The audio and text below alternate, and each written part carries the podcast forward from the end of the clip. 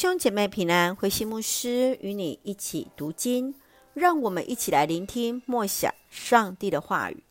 马可福音第九章三十三到五十节，居首先居后。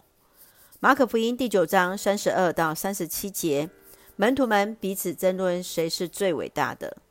耶稣抱起小孩，要他们学习，上帝国当以服事为大。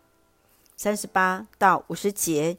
耶稣更提醒门徒们，不可使信徒中任何一个微不足道的人来离弃主。他一开始说，不要禁止人做好事，要门徒当作完全人。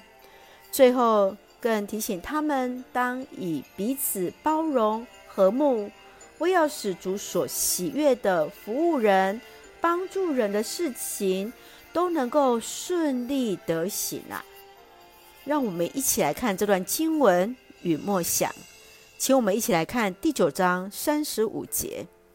耶稣坐下，叫十二使徒到他面前，对他们说：“谁要居首，谁就得居后，做大众的仆人。”当耶稣受难的日子越来越接近时，他再一次提醒门徒们。他自己的牺牲是为要使人得着生命。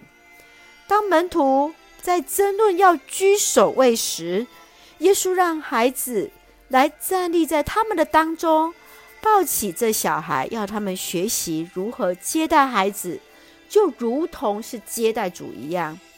要学习居首位之前，必须先学习做仆人。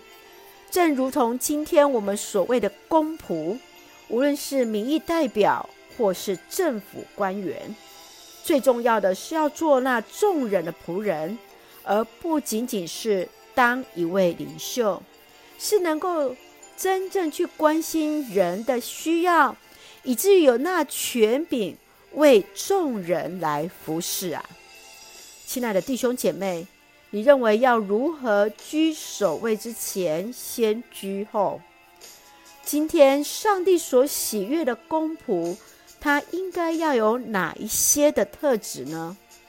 愿主赐福在我们当中每一位的公仆，更圣愿主大大使用我们，能居那首位，来成为有影响力的人，我要为主成就大事。